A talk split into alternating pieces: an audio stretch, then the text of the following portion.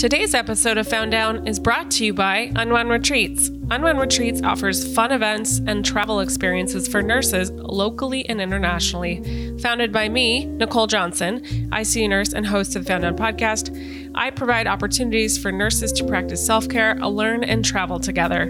These last two years have been brutal in healthcare, and why not give yourself the gift to unwind, learn, and grow? Previous guests have loved the experiences, especially because you can just show up and know that everything will be taken care of. Unwound Retreats is offering exciting and luxurious retreats in Morocco and Mexico.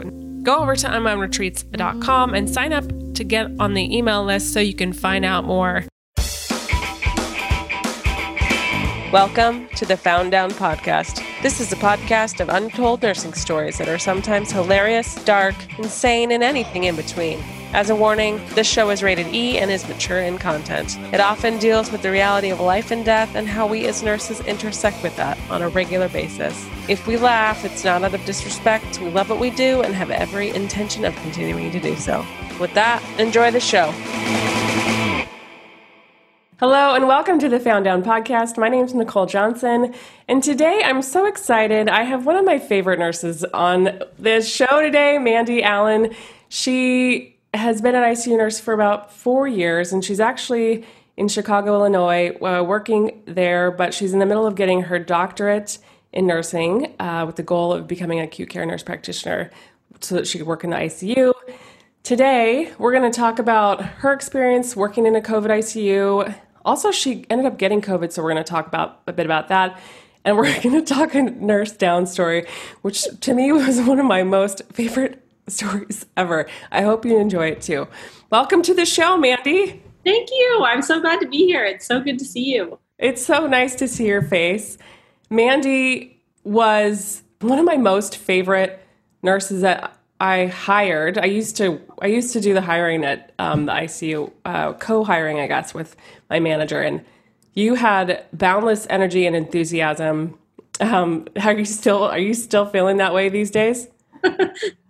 Um, I think it definitely comes in waves. There's a lot of things, especially even just reminiscing about the story that you and I um, experienced together. I think gives me a lot of joy and remember funny things in nursing. But yeah, it definitely has its ups and its downs. But um, going back and to school and learning more things, I think I'm definitely more excited to to be in nursing. That's great. How how are you holding up right now?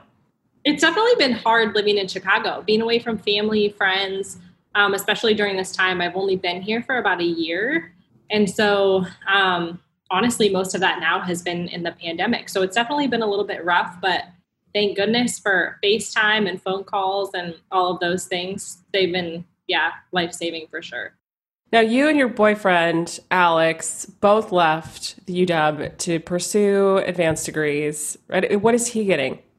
He's, doing CRNA at Rush. CRNA, okay. And then you're getting your doctorate in nursing. That's really cool. I'm so excited for both of you. Thank you. Um, what has it been like for you working in the COVID ICU? Are you still there now?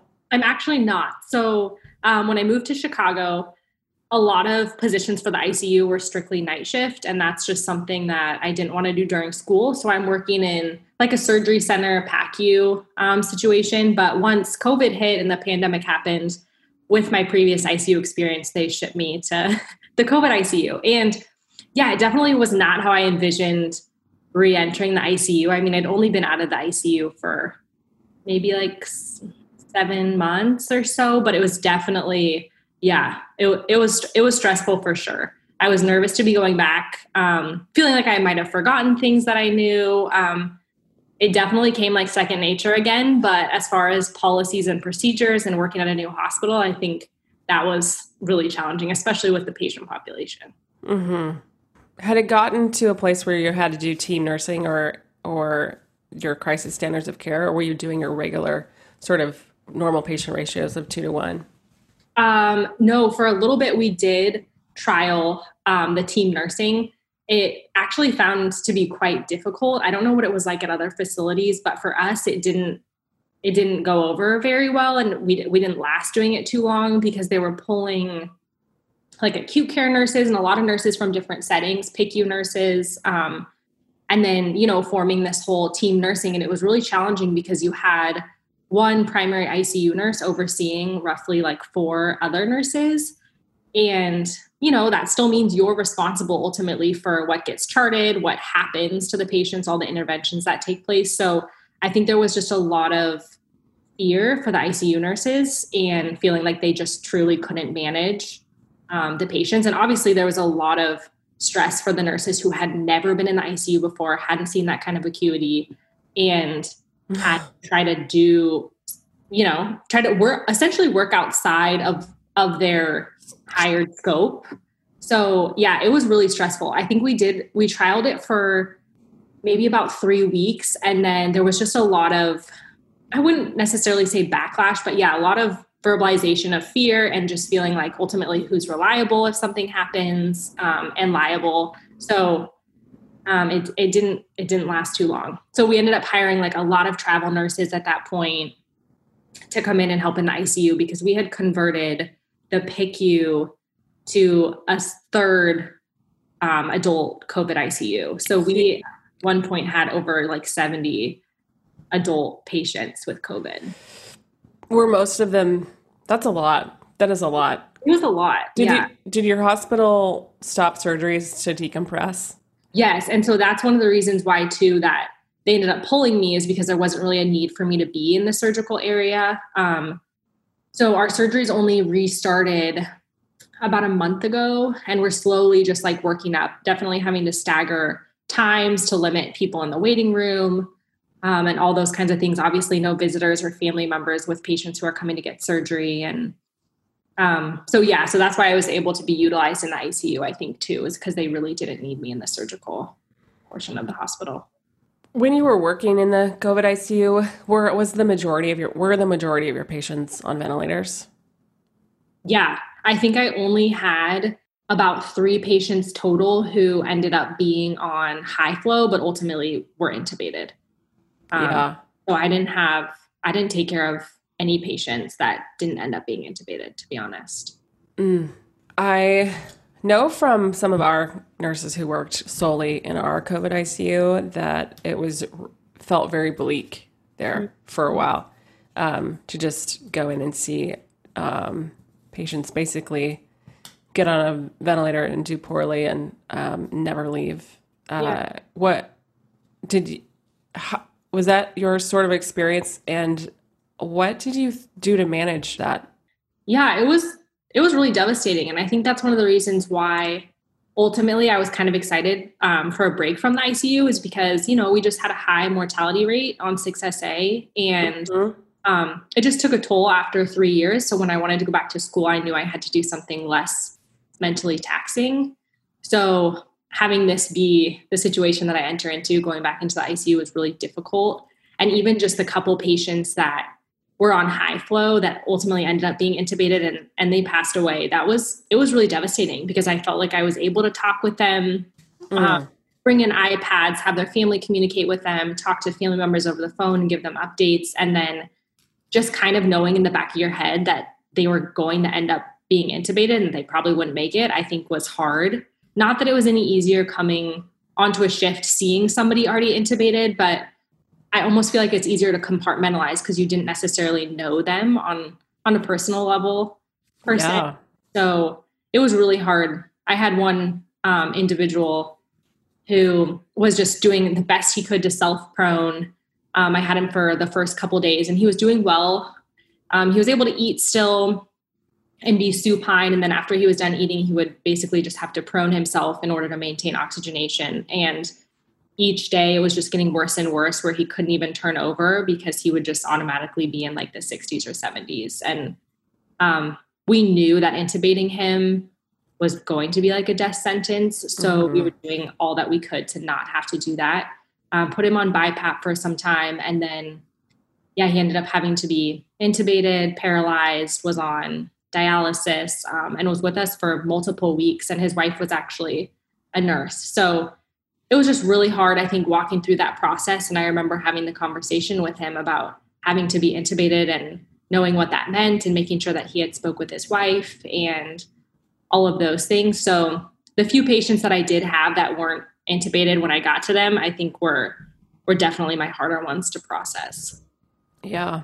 I don't think ooh, I'm gonna try not to cry. I know I, I, um, I I don't know that people know out there that we are often the last ones to hear um, them speak. You know. Yeah. Woo. I know. It's really I, heavy. I a lot, and his wife. with you, yeah. Um. But how how do you take care of yourself when you're like uh, having those rough days and knowing that these the outcome was like really poor. Um, yeah, how did you how did you manage that during that time, Mandy? Or maybe you didn't manage it. yeah, I mean, to be honest, and I think there's a certain degree of like healthiness and crying, but I think there was some days where I just didn't even have tears to cry. It was really weird. Other days, like I would be very emotional, and then some days I would want to cry, and the tears just wouldn't come. Um, mm. I journaled quite a bit, and I think I found journaling especially helpful because I got COVID before I ended up going back to work and being in the COVID ICU. And so during my own COVID experience, I had to journal quite a bit, you know, because we didn't have, we don't have a lot of people. And even if we did, obviously we're social distancing here. So um, it was really difficult. Alex and I would just like talk about a lot of things that we were struggling with, do lots of journaling. Um, when I felt well enough, I was just working out, um, listening to podcasts, reading, going for walks, like any anything that I feel like normal people typically do during this time. Nothing nothing crazy, but it yeah, it was it was really hard. Mm. So you and your boyfriend Alex both got COVID. Yes. You both did you tell me a little bit about that? Was that in March that you both got it? I feel like you yeah. were like the first people I knew who had I know. it. I think that's what was tough too is we we definitely took um we knew that it was real um and we took precautions but it was so early that I think we we just never anticipated getting it. That especially that at that time, to be honest with you. We flew to Seattle end of February actually. We were there like February 29th through I think March 6th. And we got into Chicago and about 2 days after that Alex started to he got a mild fever and at that time it didn't even constitute a fever that was worrisome for COVID. Mm-hmm. Um, got a little bit of phlegm. He got some shortness of breath, body aches, and his lasted for about three or four days. But obviously, because Seattle had one of the first kind of outbreaks, his school had asked, like, has anybody recently traveled? And so um, once he got symptoms and everything, we were like, we should probably call and say, like, hey, we traveled to Seattle and you're you're feeling a little bit sick. So we did. And sure enough, they wanted to test him and he tested positive, which we knew it was a possibility, but I think we were I just didn't, yeah, we didn't expect to be getting it. And when we went on the plane, I mean, we even wiped everything down with Clorox. We weren't wearing masks or anything at the time. Um, that just wasn't on our radar, to be honest with you. So when we found out he was positive, we weren't necessarily like devastated for him, but I think we were super fearful because we had just seen every single person that we love um, in Seattle. I was with my oh. and like her 30 kindergarteners. I went to her classroom. Um, saw my sweet Nana, my entire family. So I think we were more worried that we had given it to somebody else. So we called everybody that we knew, everybody that we saw, which was a, a lot of people, and just said, like, hey, Alex is positive. Um, please, if you feel any different, um, have any symptoms, like, please, you know, go get checked out. And thank goodness nobody ended up, not a single person ended up getting sick that we saw. So and none of them have tested positive at all. So we were very relieved um, at that for sure. We were we were super nervous.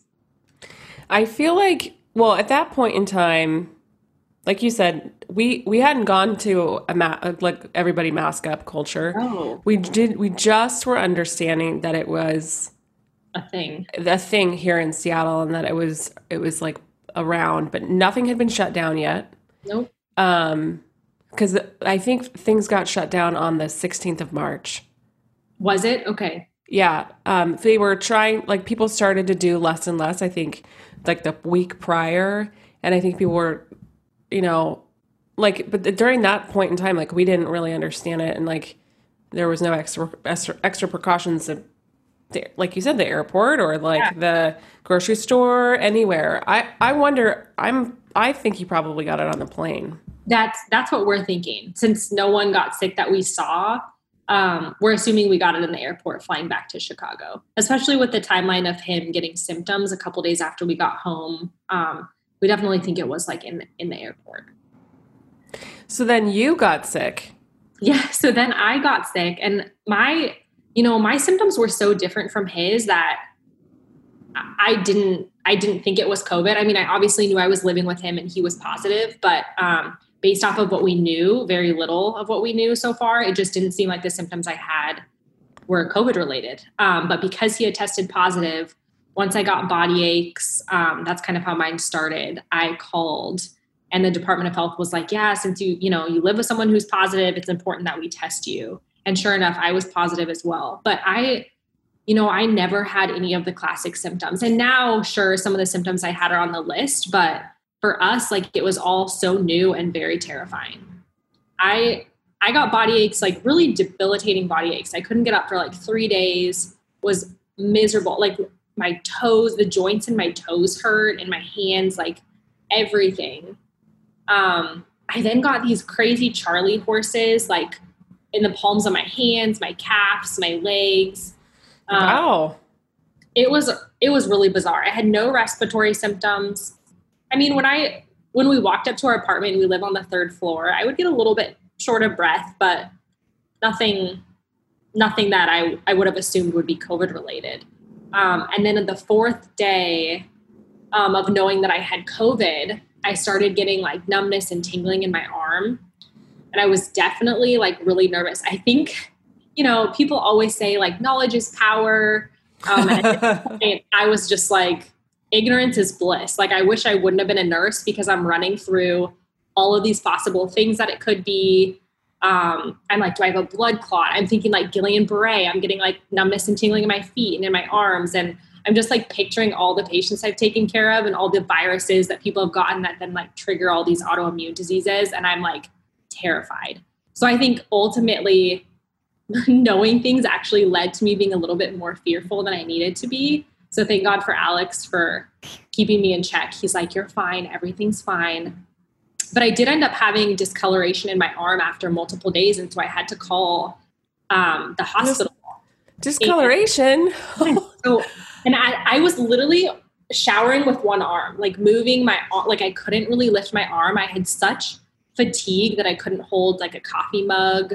Um, I'm obviously in school, I couldn't do typing. So I got very nervous. And so I called my doctor's office and I said, like, hey, I'm a nurse. I know I have COVID. I've been sick for a few days. I've been monitoring my own symptoms, but my arm has progressively gotten worse. And today I now have discoloration and I'm worried. And, you know, I went through multiple people. They triaged me and they're like, decided I ultimately had to come in and get an x ray and do all this stuff for it. Um, and they never ended up figuring out what it is. They told me I possibly have like thoracic outlet syndrome. So I've been doing PT. Um, it's it's just been wild. I have to go get a nerve test, um, and they're thinking that COVID just like inflamed my nervous system. So how is your wow? How is your arm now?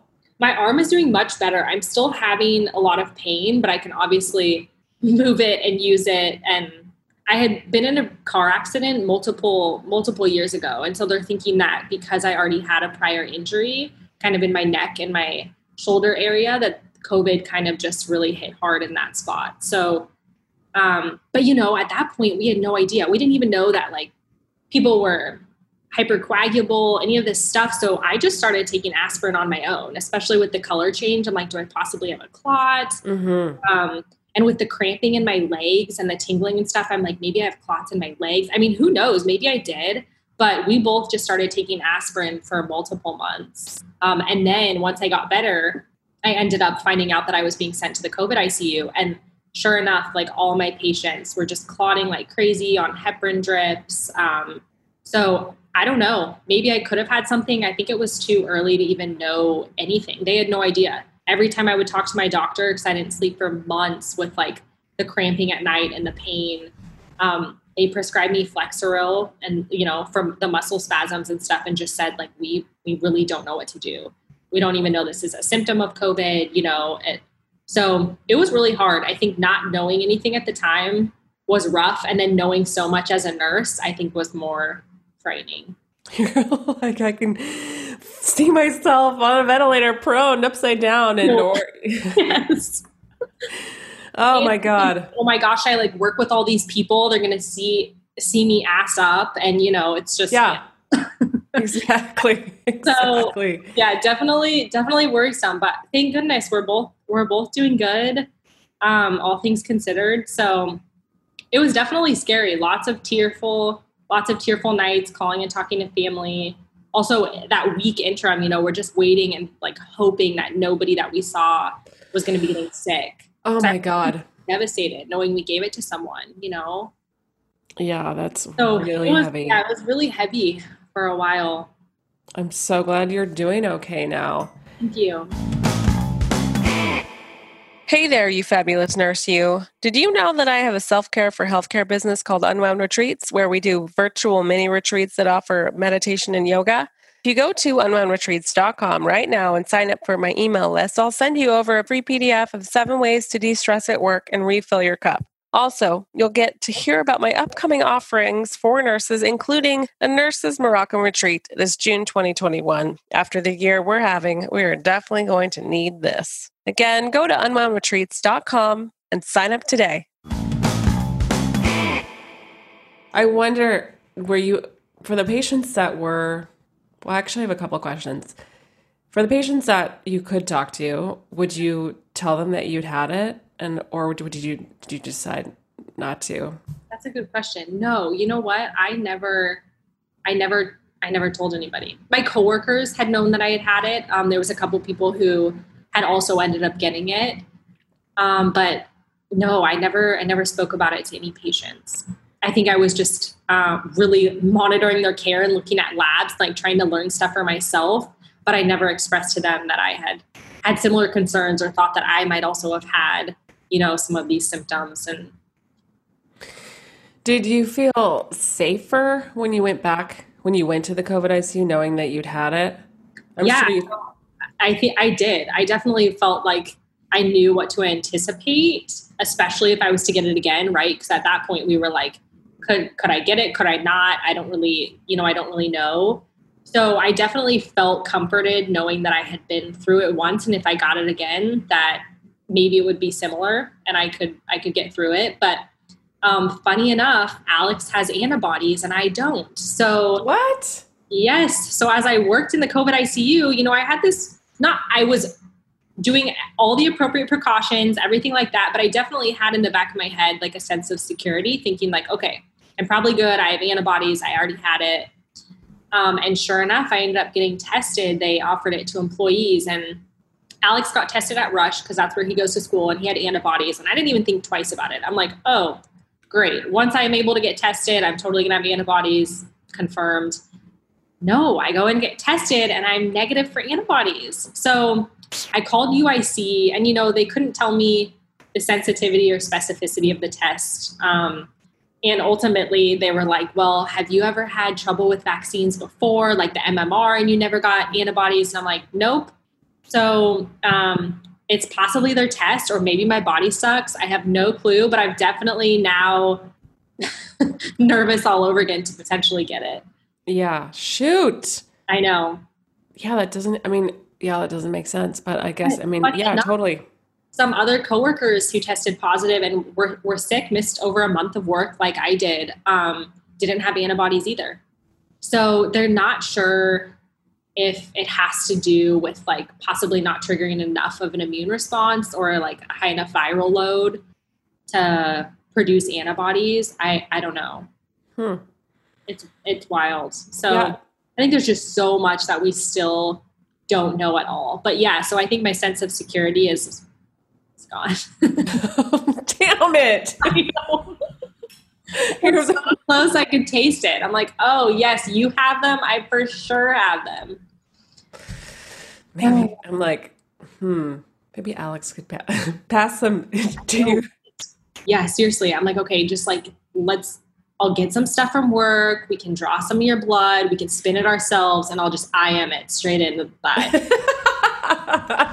Give it to me. Give me those antibodies. Uh, oh my gosh, what a wild story! And you're absolutely right. Like we we don't know what what's gonna come. Like what are what people are gonna know about COVID until for a long time to come.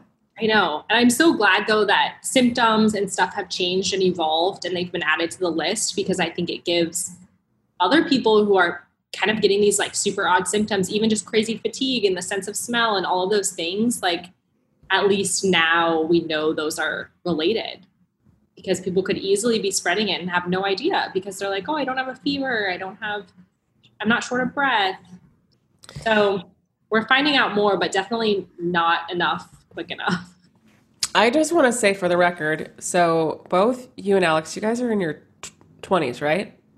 Alex is in his 30s, but yeah. Oh, okay. So, I mean, you're younger.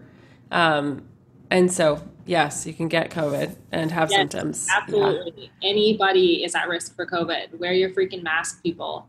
Yes. Wear your freaking mask, social distance, do all do your part. All the things, do them. Um, I thought we could switch gears. So there's a part of this.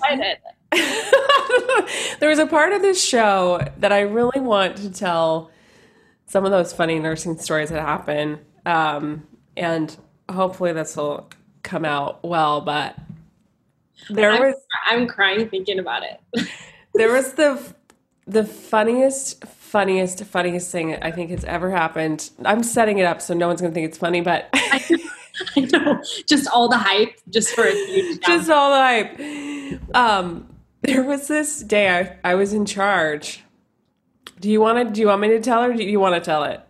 You can totally tell it, and I'll, I'll set it up. Remember any tidbits? Um, I'll throw them in, but go for it. There was this day that I was in charge, and uh, you had didn't been taking care of a patient who um, had something up with her GI tract, and she had had, I think, an upper upper endoscopy to see what was going on, and a lower endoscopy, you know, colonoscopy to see if they could find. I don't know if she was bleeding or yeah, or here patient having bleeding. Yeah. Okay, and so sometimes they can give somebody this camera capsule to swallow to to capture basically it goes down your entire GI, system to see if they can find out what was going on. Well, I don't even know if I knew that your patient was doing was having that done, but that's what was going on. So I'm like walking down the hall and I see you in standing in the doorway and you're like just dumbstruck, awestruck. And I'm like, what? Are you okay? Because you're looking at me like you know what just happened. Help. Help me. And I'm like, Mandy, Mandy, are you okay? And you're uh, you're like in your isolation gown and just like looking at me. I was like, oh, what happened? Yeah, also C. diff, so that was fun. and you said to me, I was helping my lady have a bowel movement and she her camera capsule rocketed out of her ass and hit me on the hit me on the head. It was blow. At first, I'm like, what just hit me? I'm like, Nicole, do I have poop on my head? Like, please just, please do not confirm my worst fears that I have C. diff in my hair. Like, somebody help. And sure enough, the freaking capsule is on the floor. All I have to say though, saving grace is that I didn't have to fish through through that bucket of stool. At least it was just lo and behold, hit me in the head.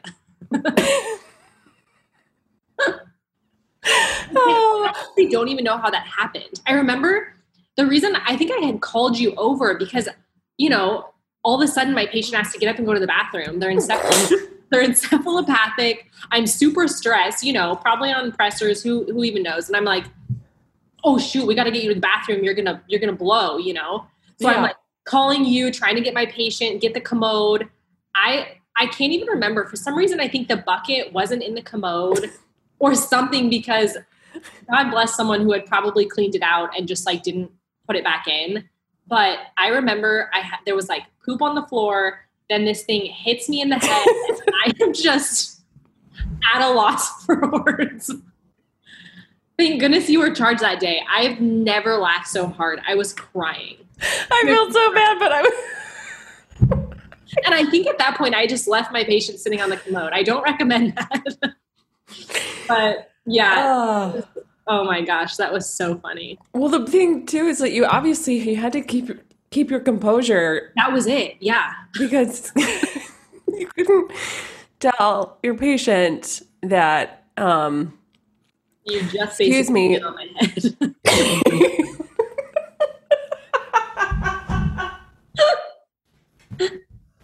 I wonder about the poor person who had to watch the footage.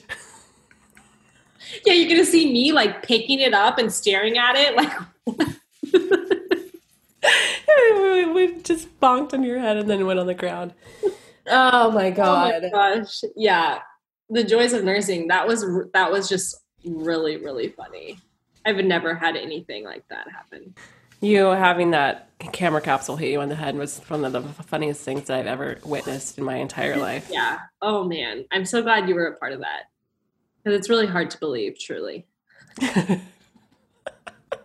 the things we do for our patients. That's right. Hey, listen, we do actually care. We do. And uh, we, you know, we treat everybody with dignity and respect. It's just, you know, of course, we're human. We're going to have to have a laugh at t- from time to time. Um, what a weird note to end on. Are, is there any, do you have any um, thoughts uh, or last words about from your episode today? Um, I obviously don't work for UW anymore, but I just got to give it to you guys because I started there as a new grad and I did not know how, I mean, I knew how fabulous it was, but I had nothing to compare it to. And now working at a different hospital, I just miss UW so much. Like, you guys really truly provide the best care for your patients. And I feel like the nurses are set up super well to do that and supported um, to do their job effectively. And I just truly can't wait to be back there. There's no place like it. I'm so glad I met you and met everybody there. Yeah, that just made my heart swell. I love that. Um, I am totally biased. I, I, I feel I haven't worked anywhere else in, in nursing, so I never. I've left because I feel everybody keeps saying what you say when they leave.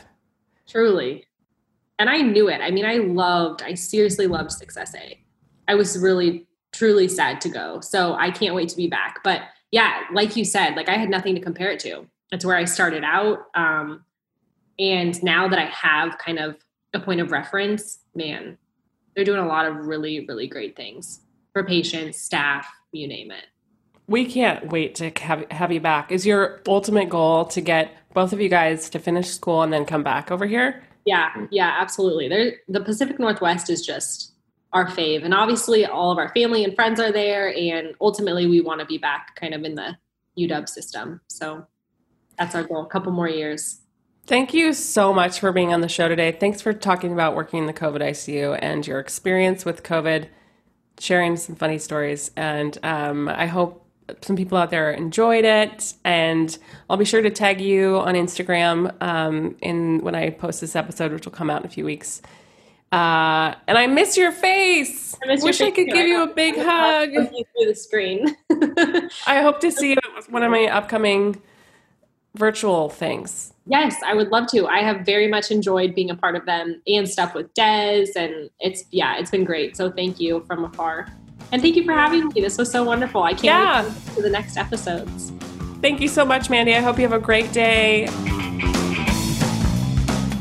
Thanks so much for tuning in today. If you enjoyed the show, please subscribe and leave an honest review on whatever platform you are listening. Also, feel free to share this with your nursing colleagues. If you'd like to email me, you can do so at founddownpodcast at gmail.com. Feel free to send in any stories, just make sure they're HIPAA compliant. Also, you can follow the podcast on Instagram at founddownpodcast. We'll see you on the next one.